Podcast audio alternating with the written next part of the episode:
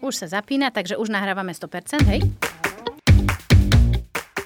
Vítajte pri počúvaní podcastu Krajina mladých, v ktorom ponúkame odborný aj autentický vhľad do sveta mladých ľudí, čo ich teší, trápi, čím žijú. Tento podcast je iniciatívou Rady Mládeže Slovenska a moje meno je Katarína Urban-Richterová. Väčšinou sa v tomto podcaste sústredíme na rôzne témy mladých Slovákov a Sloveniek, od pandémie cez krúžky, ich názory na politiku či príležitosti pre mužov a ženy. Sme toho už v tomto podcaste prebrali veľa. Dnes sa však pozrieme ešte ďalej, fyzicky ďalej, pretože to, ako sa žije mladým ľuďom na Slovensku, budeme porovnávať dnes so zahraničím a so životom mladých ľudí v iných krajinách. Možno aj takto v rozšírenom horizonte lepšie pochopíme našich, ale aj iných mladých ľudí. Pred pár dňami sa na Slovensku stretlo 13 mladých ľudí z Lotyšska, Estonska, Macedónska, Srbska a Slovenska, ktorí sa snažia zisťovať, ako vyzerá život pre mladých v tých iných krajinách. Tento projekt je podporovaný schémou Erasmus Plus a umožňuje zdieľanie know-how alebo dobrých praktík a nápadov.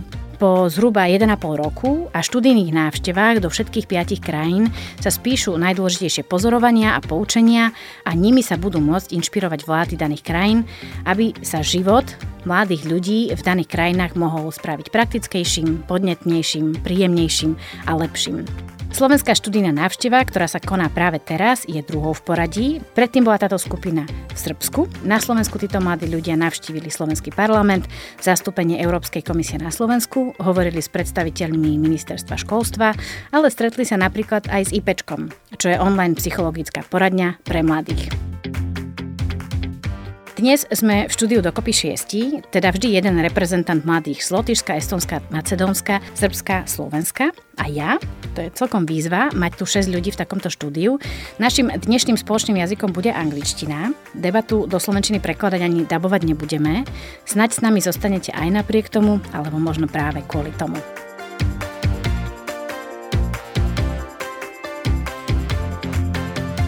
Great, so I think we can start. Welcome to the podcast Krajina Mladých, or A Country for the Young, and to the studio, everyone. Um, there is six of us in this tiny studio, and I hope this cozy feeling will make for a you know good debate and atmosphere. Our podcast um, Krajina Mladých, or The Country for the Young, looks at the lives of young people, and today we'll have the opportunity to compare them to, or confront them actually, with the lives of their peers in Estonia, Serbia, Macedonia, and Latvia. Uh, allow me to welcome to the studio, first of all, from Estonia. Oh, this is a difficult name. Karel Taimla. Hello. Well, you did it so effortlessly, so I don't think it's difficult, but hello from me. Hello, Karel. I would like to introduce you as Vice uh, Chairperson of the Board of Estonian National Youth Council. Your background is in political science, and you're interested in meaningful youth participation. And also, you are my colleague because you used to work at the radio. Yeah, that's true. I used to work as a radio host in Finland, so even not in Estonia. Fantastic. So, welcome. Um, then from Latvia, I have Anna Norvele. You're a member of the board and project manager at the National Youth Council of Latvia.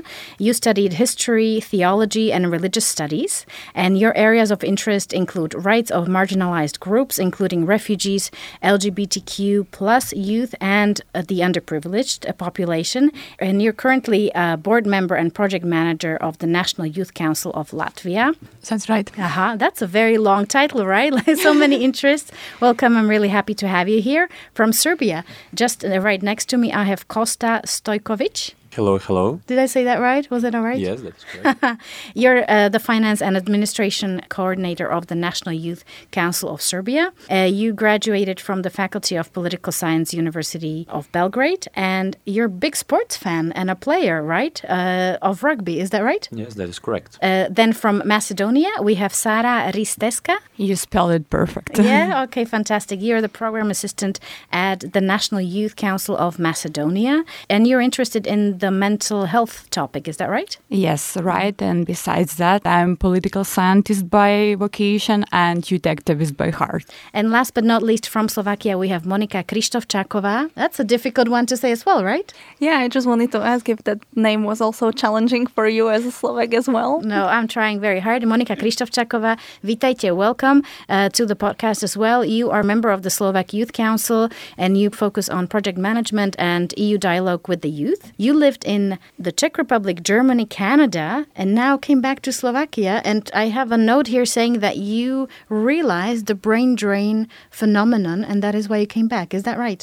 Yes, that's right. Uh, I just realized uh, it's not right if all of us decide to leave this country. Where is it gonna lead? Uh-huh, wow, that's very evolved. Uh, kudos to you. So, this is all the introductions. Thank you very much for being with us here in the studio. Many of you have traveled from far away to come here. And so, maybe I'll just start with a very sort of general question. In this podcast, we ask about the lives of young people uh, what makes them happy, sad, outraged, uh, what makes their lives easier or more difficult. So, uh, let me just start by asking in general what is life like for young people in your country? Let's start with Sara, Macedonia. First of all, I have to say that it's uh, I'm very glad that I'm part of today's podcast, Krajina Mladých, or Country ah. for the Youth. but coming from a country such as North Macedonia, I have to say that Macedonia, unfortunately, is not so country for the youth, especially if we take into consideration that one third of the young people under the age of 29 have left the country in the mm-hmm. past 20 years mm-hmm. and every third person who is still living in the country is considering to do it wow which shows that the conditions for living in Macedonia for the young are not that great, right? Yes, but uh, maybe in the past it was usually related to the economic factors, such as the high level of youth unemployment. For example, we have a youth unemployment for more than 30%.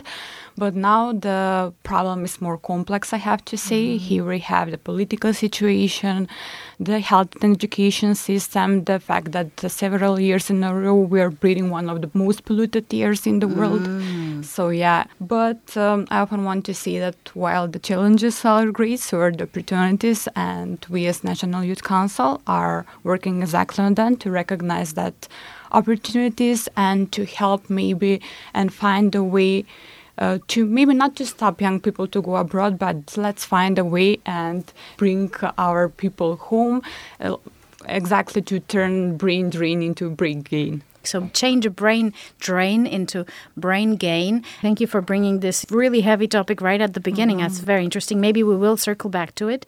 Karel, um, in Estonia, what is life like for young people there? there's the good and there's the bad. I mean, the good side is that the youth have never had these opportunities that they have right now, whether it be um, nationally in Estonia or even internationally. But uh, then again, uh, I would say that there's too much to do almost. I mean, some people are on the computers and they don't really uh, find their way into like meaningful youth participation. Mm-hmm. Uh, so we are actually in a way fighting to get the attention of the of the youth because there's just too much to do. Mm-hmm. So, sort of an overstimulation from all sides, right? Yeah, because uh, we are asking them to do everything, be a part in the school to say what is uh, wrong over there, uh, maybe go and vote. And uh, in general, we are asking quite a lot from them and they're not used to it. So, right now, they need more of a guidance of how to sift through priorities, right? I guess so, because they don't really think about anything besides, you know, having fun. But uh, that's uh, what we are trying to do in ENL to give youth the understanding that their voice matters and they should actually speak along. We would really like them to be like active citizens. Anna, can I ask you what is life like for young people in Latvia? In Latvia, we're also seeing the immigration of youth, uh, like kind of political passivity. Mm-hmm. As society, I think we are still learning how to do democracy and how to involve people and how to involve young people. But would you say overall, young people in Latvia have a good life? They have opportunities? We definitely have much more opportunities than we used to have even 10 or 15 years ago some of these opportunities are more easily found in uh, other countries, so mm-hmm. like education, work, uh, uh, all kinds of stuff that brings people out of our country. That's one thing. The other thing is, of course, that many young people see Europe as a place that is safer or uh, more uh, gives them more freedom to explore themselves, to be themselves in many ways. Uh, for example, for like LGBTQ plus youth that I'm quite interested in, Europe is definitely like a safe place to go to, Mm-hmm. uh, and Latvia is uh, not uh, so safe for them, and Mm-hmm. uh, that uh, definitely brings them away from uh, our country, and then it makes it even harder to make Latvia more inclusive because they're not here, they're Mm-hmm. not they're not doing the work. So Latvia is also experiencing the sort of brain drain as well as youth drain, right? Yes.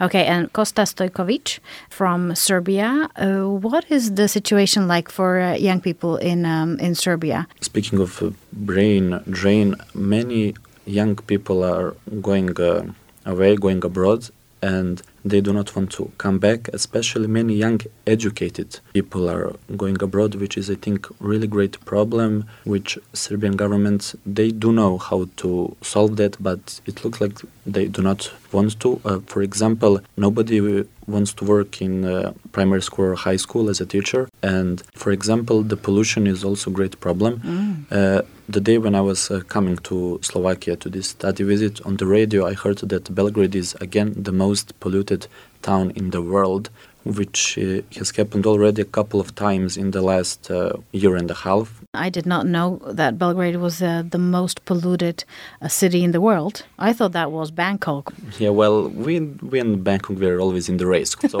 A fantastic every- every- race, yeah, right? Fantastic race, yeah. Every morning when you get up and you when you're thinking, oh, we're not first in something, let's get check out the pollution list. Oh, we beat Bangkok today.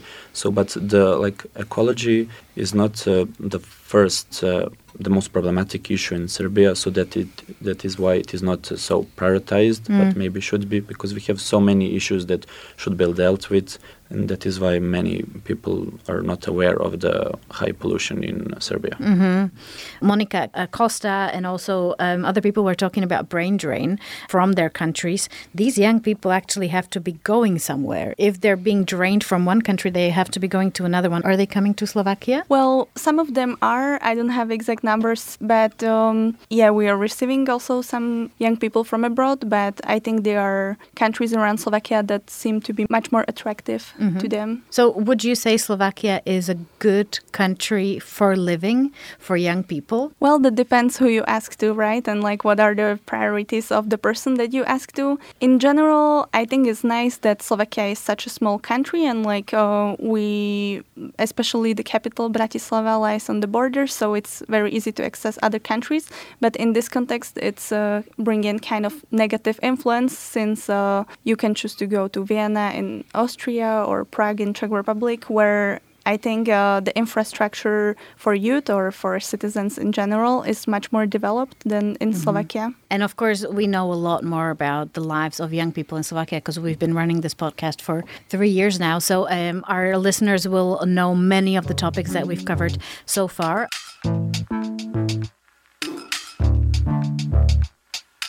I do want to ask you about sort of real life that happens right after uh, people leave school or the educational system.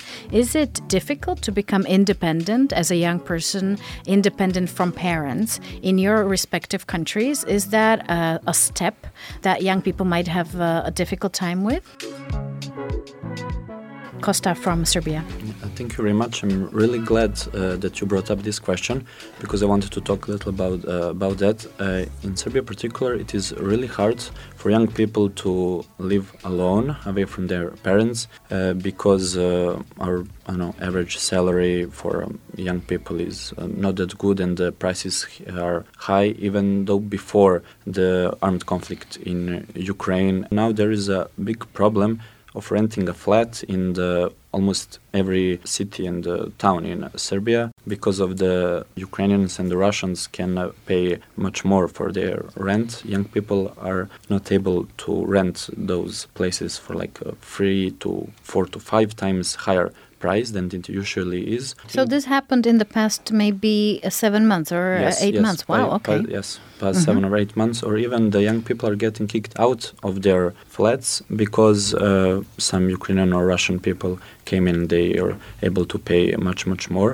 And for young people to get a job, um, are they able to afford a normal sort of smaller flat um, and pay for that from their, let's say, first two, three years earning? Well, no. The really minority can afford that. Minority who has uh, luck to getting a good job. The other young people, they usually get the, their flats in the suburbs, which are tiny, small, dirty, or they just share their flats with their roommates, friends, and that that is the only thing that they uh, only reason in which they can live uh, close to city center. hmm And how long does it take for young people in uh, Serbia to become sort of financially self sufficient, that they're able to actually get a proper apartment, you know, sort of feel that they can exhale a little bit from all that economic pressure? Mm, Well, I think two to five years. Okay. and and I say two to five years if the your career curve is going high, if you're on getting promoted and getting better job. I'm still living with my uh, mother, and I would really like to be able to live alone, not sharing uh, with my friend, but live alone in the next six months and year because it's a really real struggle. So I really hope for that. Wow. Okay. Let's look at Estonia. What is the situation like in uh, for young people in Estonia when you want to become independent from your parents and your family? You want to start earning a normal wage and living alone. Is that as difficult as in Serbia? Well, Estonia in general is doing pretty well, at least when we look at the post Soviet countries, and in uh, general, we are not doing too bad. So, uh, when we look how the Estonian students are doing officially, then uh, we are like the best in the world among some other countries like Finland, etc. You have the opportunity for a free education, uh, even in the uh, bachelor and the master's level. So, obviously, if you want to do something, then Estonia does provide you the uh, opportunities. In that sense, it's uh, really good. Then again, let's look at the numbers. Let's look at uh, what is going on right now. Estonia has the biggest inflation numbers uh, in Europe. We do have higher unemployment than the EU average among the youth. So uh, definitely not everything is perfect, but we're working on it, and uh, it's still pretty okay. hmm So you're saying high unemployment for the youth. Um, what Kosta was talking about in Serbia for young people who are becoming independent from their parents, that it's difficult to rent a flat or it's difficult to actually get a proper wage in their job, and they have to be there and be on the up and up for five years in order to start making a normal, decent living. Is that the reality of people in Estonia as well? It depends on your view because uh, when you're sort of a liberal, I would say then it depends on your choices. Of course, when you study to be a doctor or a lawyer, then your life is a little bit easier. When you're in the cultural sector or in youth work, as am I actually, then your life maybe is not as easy because a regular IT worker can uh, work well 160 hours, earn three to four thousand euros, but a uh, teacher uh, with an a master's degree earns like 1,400 right now. And Not he has to flat share, right? yeah, yeah. But um, then again, I would say it's not that bad. If you go to a university, for example, you can apply to be in a dormitory, either in a single room or in a double room. That's uh, super affordable, I would say. The study loan that you can take is like percentage wise pretty okay, even if you don't have the monetary options. But that is true that if you go to a university, for example, you most definitely have to work.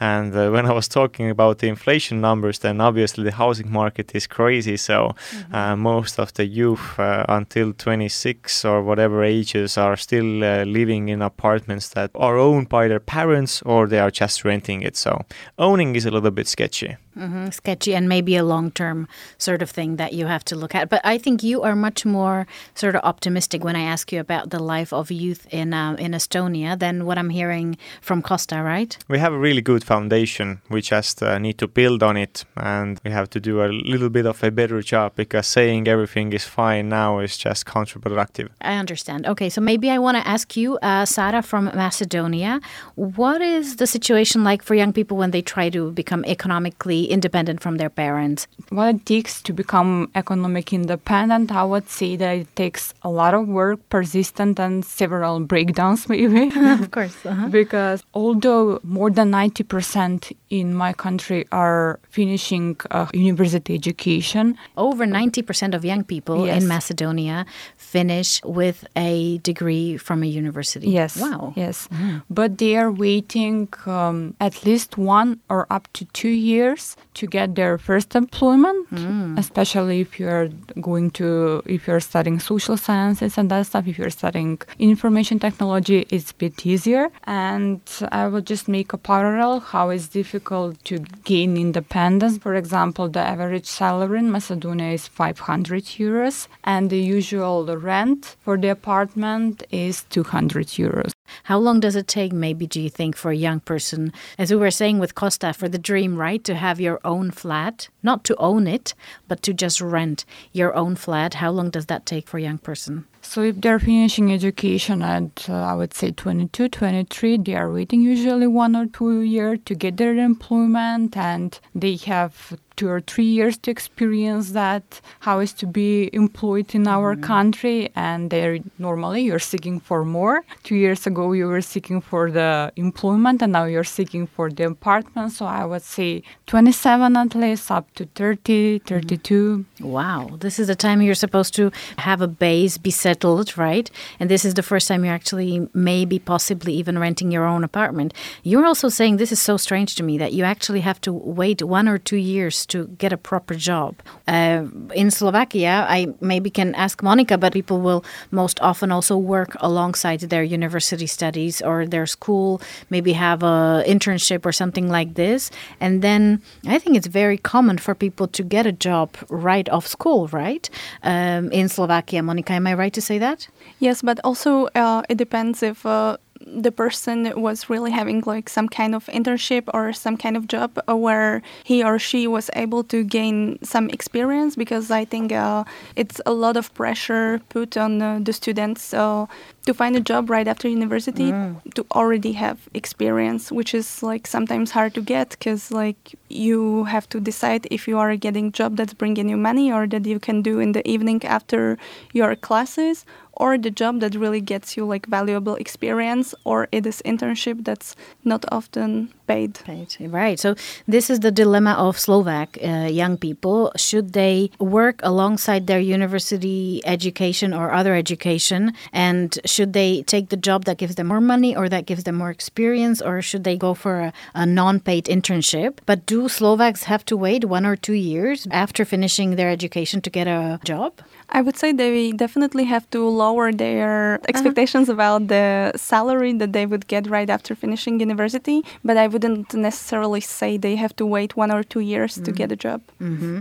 The running joke is that you need five years of experience uh, when you're 20. It's a it's a vicious circle, right? You need experience to get a job, but how are you supposed to get a job if you can't have that experience? Uh, but hearing all of this, Sara, is that the same thing in Macedonia? Do young people in Macedonia, you're saying over ninety percent of them have university education? Does it mean they all work alongside their university studies and still have to wait one or two years to get a proper job? I think that the thing is that while we are in university, we are usually focused on the studies Okay. and not working alongside. And once we have finished universities, we are starting for looking for an internship. I have to say, if you want to work as a waitress or mm-hmm. in the touristic sector, you can mm-hmm. find many job mm-hmm. offerings. But since most of the people are finishing university education and they want to be recognized by their diplomas, it's very hard to find a job, especially if you're studying social sciences. Okay, so now you're talking about the mismatch, Yes. right? So you have so many university educated young people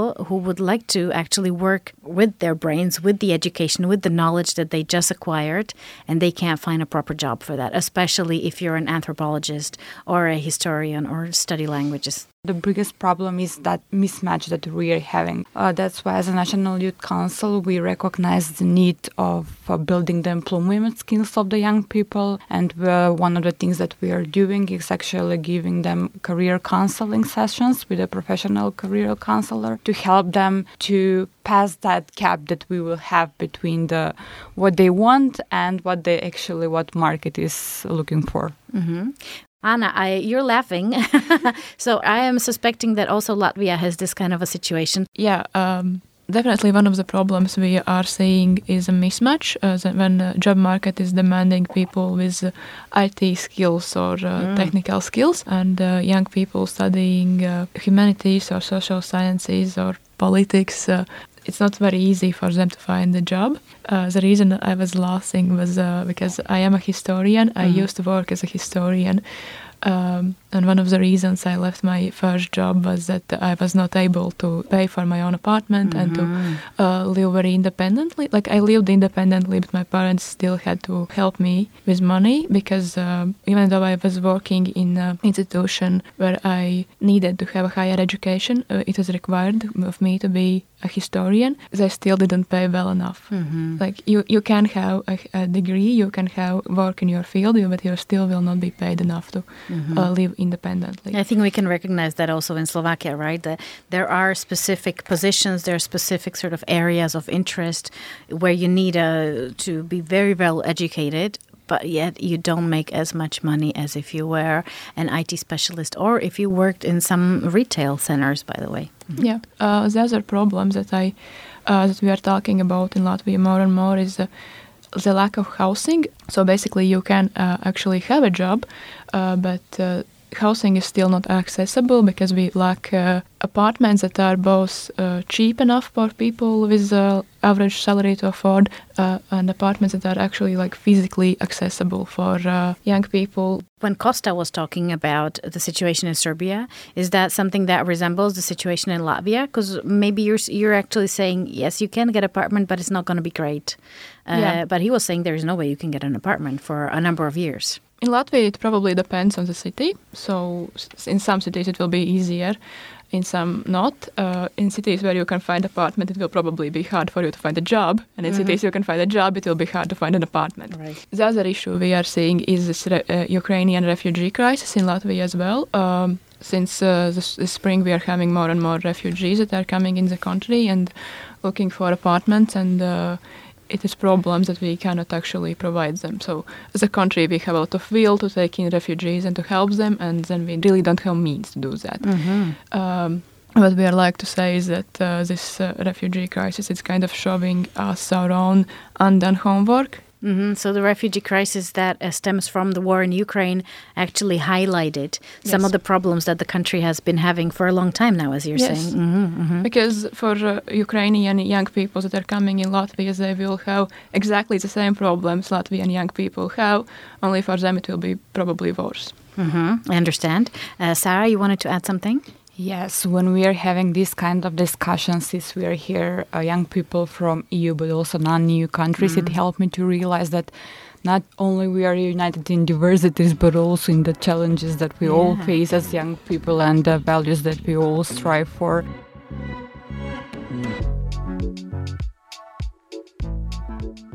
All of you are actually working with young people, are members of your um, respective youth councils. Um, you're trying to get young people involved. Karel was saying, you know, young people aren't politically passive or not active enough and so forth. Uh, what is it like working uh, with young people in your countries? Who's going to tell me? Maybe Karel can start in Estonia. What is it like? Well, I'll start from far away. I've now uh, visited quite a lot of countries and uh, had uh, and I've seen like statistics uh, where they bring out that uh, volunteer work among uh, the youth has dropped dramatically. Mm-hmm. so we do not have these kind of statistics in Estonia to give a precise answer. But when we look at our events and how many people are attending them, then we d- we have seen a drop and maybe even like one third of the people who who used to come to the events are now uh, somewhere gone. So yeah, because of COVID, it has been especially hard. Mm-hmm. So you're saying people don't show up for volunteering as much, but for also other types of activities for youth, uh, sort of different events. Yeah, I mean, in general, I mean to Mm. youth events. For example, we are training how to uh, better handle your social media of your NGO, whether it be locally or in a youth organization in general, or uh, how to be a, uh better leader, how to perform better publicly. But uh, we do see a dropping uh, interest. I think this is something that we're seeing uh, also in Slovakia, and I'm going to ask you, Monika Krzysztofczakova. Is this one of the effects of COVID in Slovakia, or have we seen it after COVID that people just became less engaged physically in different NGO activities or youth uh, activities and events? Yeah, absolutely. I agree. Uh, it's not only my opinion. We also have this based on numbers and um, number of researches we did in uh, RMS. It of course depends who you ask to, but if you ask me, I think there are many opportunities for young people in Slovakia. The problem is maybe um, there are too many, and they might soon become tired of all of these opportunities, or maybe they trying to reach for all of them. Mm, they are young, and it's hard for them to prioritize. So uh, what's happening a lot, what we can see is uh, there are amount of people that are in being involved just way too much compared to the rest of their peers. So there is like significant difference in between people. They are just participating in way too many activities and then they tend to burn out from all of it. And people that just simply do not participate in like civil life or however we call it in general at all. So there is a big divide. There is people who are very active, then there is a huge chasm, and then there is this other big group of people who are not doing almost anything outside of their sort of compulsory activities, right? Yeah, exactly. It's like this. And uh, after COVID, we can see that even these people that used to be like very active, they tend to slow down with their activities. It's something also based on numbers. COVID has slowed us uh, down. I think young people, older people, everyone. Um, let's see what happens in the next two years, right? And even when we talk with our member organizations that work uh, way more with volunteers than we do, they really often tell us, well, the future predictions might be that simply for a couple of years there'll be just generation of like lack of volunteers, let's say, Wow. and slowly they are trying to do activities or events where to like get them engaged again. Kosta, in uh, in Serbia, how does the general population look at NGO and youth activities? Well, generally speaking, in Serbia, I think that the opinion is really polarized. Uh, many people think that uh, working with uh, youth and uh, NGO sector is like paid only by West, and they, they want to, I can say, destroy that everything that Serbian nationalism is building, and also the other half think that it is good. So it is really hard for youth organizations to work in that kind of atmosphere. So it's politics meddling in, right? Politics always meddling in. And uh, speaking of the National Youth Council of Serbia, we have uh, currently 110 member organizations, which are youth organizations. And uh, when we are organizing some activities, it is always the, I can say, the same people are coming to it, which is also good and bad.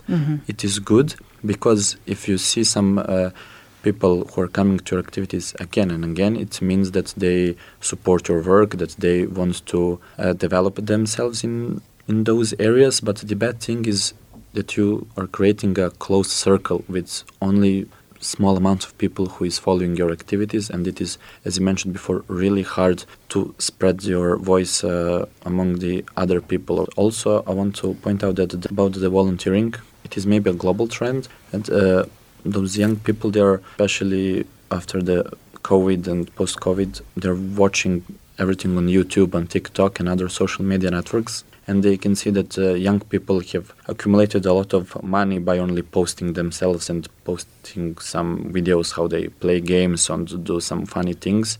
Well no you will not earn that much money every one of you. So it is a good thing to volunteer especially when you're so young because you'll gain uh, experience you can gain a lot of friends and it is uh, the experience i think it is the most important part. It's some how can say you can develop yourself as a person It's an investment in investment. yourself.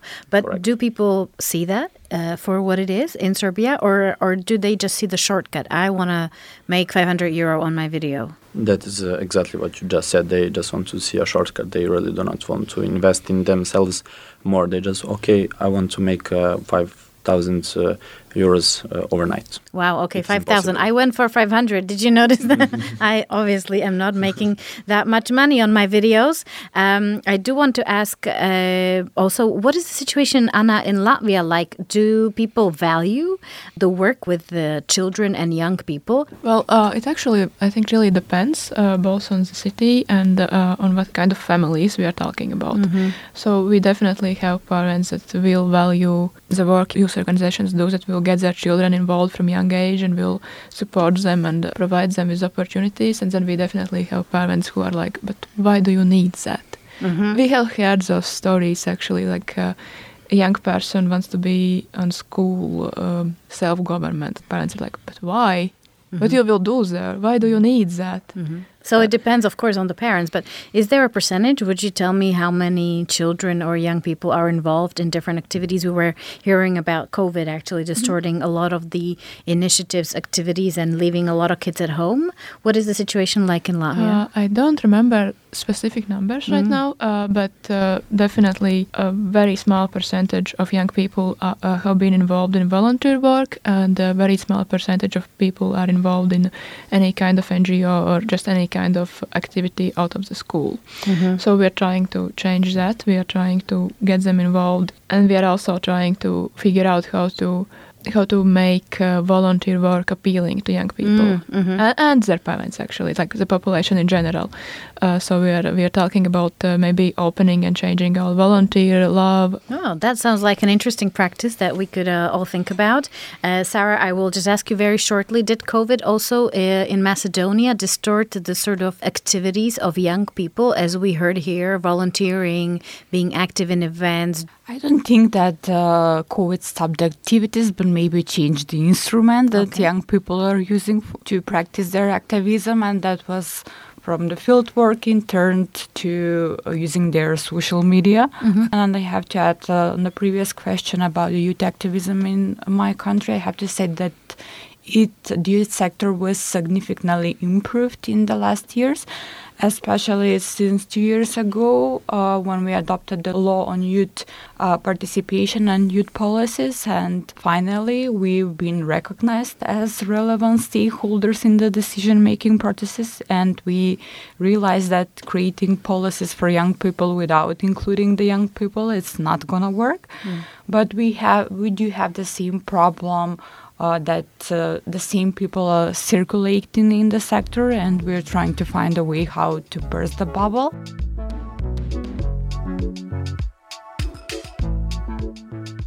In our last episode, we spoke a lot about whether politicians are interested in young people, whether they care about what they what they think, what they believe in, what they need, and on the contrary, whether young people actually feel that politicians care about them. In Slovakia, it's an alarming number. Over 84% of young people actually don't think that politicians care about them or think about them or hear them. So I would like to ask for your positions in your countries. Do politicians care about young people and do young people feel like they're being heard? Uh, Karel, what is the situation like in Estonia? Politicians care when the youth vote, and the youth do not vote uh, in the same numbers as the elderly people do, because obviously they need votes to stay in office. So, I mean, in a sense, yeah, there's a problem, but it's also a problem from the youth side themselves. They need to be uh, making themselves heard, and then we can make it better. But obviously, the access to decision making should be a lot better also. So, the the politicians should, should uh, listen more what the youth has to say. Okay, what's the situation like in uh, in Serbia, Kosta? Well, now our government is caring about uh, its youth because they're giving uh, 45 euro uh, to every young person between ages 18 and uh, 30 For what? For living. And for 45 euros, you can maybe buy food for a week. And when you get the numbers, compare how much the government invests in its budget for the youth and uh, how much it will give now those like little help is much more compared to the budget for the youth. So it's you have really big question mark. What are they doing? So you're saying that politicians actually try to solve it with money, but it's obviously a small amount, which doesn't really help anyone, right? Yes, that is correct, and they're uh, trying to solve that because also they're looking for uh, new voters, but they're not looking for uh, voters among young people. They're looking for their parents. Mm-hmm, mm-hmm. By giving young people this kind of help, they think that they will get to their parents. Their parents. It's really interesting. Oh, so that is interesting. Uh, what is the situation like in Macedonia, Sara? Uh, do uh, politicians think or listen to young people? I think that we're kind of sharing the same challenge because our politicians are using the young people, especially in the pre election processes, like political narrative. Mm-hmm. Uh, but um, it's our thing to speak up and make sure that our voices are heard and to remind them that the people, especially the young people, are the crucial capital that every country has. So mm-hmm. it's yeah, up it's the to future, us. right? Mm-hmm. I have to add that the, some of the politicians are definitely recognizing the importance of young people and their inclusion in decision-making processes, and they're acting on it. Uh, okay. And in Latvia, what is the situation like, Anna? Um, do politicians, when they hold gatherings, do they also try to speak to young people? Do they address their needs? Uh, what is that like in Latvia? Sometimes yes, but I think one of uh, one of the problems we are experiencing, and I suppose everybody is experiencing, is this kind of like tokenism and uh, inclusion in visibility, but not in practice. So Ah. Yeah, we could have like a meeting between young people and a politician and, and so on, but uh, you know the result will be a, a cute picture in social media, not Uh-huh. exactly like any kind And of no politics Yes. behind it, or no decision, or no new law, or no new support of some kind. Yeah, yeah. I think it's definitely changing, and uh, we are working on it. Uh, but uh, yeah, it's, it's still a problem. It's a kind of like we will speak with them, we will make photos with them, but uh, we will not do the work. I do want to ask about, and I'm happy uh, I have you here, uh, Karel, uh, from Estonia, because we hear a lot about Estonia as being this sort of flagship country of how digitalization should be made, how a country should be made digital, easier, effective, available for everyone. What is it really like? In a way, it's a perfect uh, match for me. I Uh-huh. mean, it makes everything so much easier. Okay. I can vote online. I don't have to do anything. I don't have to go anywhere. It's as easy as possible. All my bank transfers, uh, ordering my uh, documents, um, paying for whatever. I don't even really use my credit card that much anymore because I'm just using my phone for literally everything. But uh, then again, it being so easy has its like uh, disadvantages in a way, I would say. I always uh, get told, oh, when we were older, we put on like uh, jackets or nice clothes and we went to the polling booth and we put those ballots inside. Now it's nothing special. It doesn't even matter that much anymore. But obviously, it comes to the point also that Estonia has been independent now for over uh, 30 years. So those who have not experienced the bad times, they can't understand that actually what we have is so precious and we should be holding it. So good times sometimes uh, bring like problems also in a way. Uh-huh. Complacency, maybe. Is that what you're saying? That people just get a little too comfortable and they are not as active? Uh, Yeah. For example, with democracy, what we are seeing is actually a decline in democracy simply because we are all so used to it and we were thinking that it's like automatic and normal, but for everything you have to work. so you can't just take it for granted. This is very interesting, and I do want to open the last topic, and that is EU versus non EU. We have two representatives here from uh, Serbia and uh, Macedonia who are not members of the European Union. Do you already see, when talking to people from EU countries, the differences in your lives and in the lives of people who live in the EU? Do you see any advantages or disadvantages of your situation? Sara from Macedonia? Yes, uh, actually, we do share the same challenges with the young people from the European countries, but uh, they are much more on a higher level, maybe in our countries. How do you mean on a higher level? Also, we have uh, youth unemployment, a high level of youth unemployment in European countries, but we have also a high level of youth unemployment in the Western Balkans country, higher than the European Uh-huh. countries. But at the end of the day, we are facing the same challenges. Uh-huh. So it might be the same challenges, but maybe in uh, Macedonia they might be bigger, Yes. right? hmm Do you agree with that, Kosta, from Serbia? Yes, I do agree. Well, first of all, there are some beneficiaries which uh, young people in EU country have. For example, there are no borders; they can easily travel from one country to the other. Now they can freely use their mobile phones everywhere. But uh, for me, the interesting thing uh, was here in uh, Slovakia when we were at the House of Europe and talking to the representatives of European Parliament. The support for EU in Serbia is in decline, and I think it will go even deeper into decline. But also, they told us that the support for EU in Slovakia is in decline, and we are not in EU. In EU, they are in EU. But in general, speaking for young people, uh, I think the the beneficiaries which EU has are really good, and the young people in Serbia are always pointing to those uh, beneficiaries. Karel? The decline in EU is actually really sad to see. I do recognize that In there are some problems. you? Yeah. Uh-huh.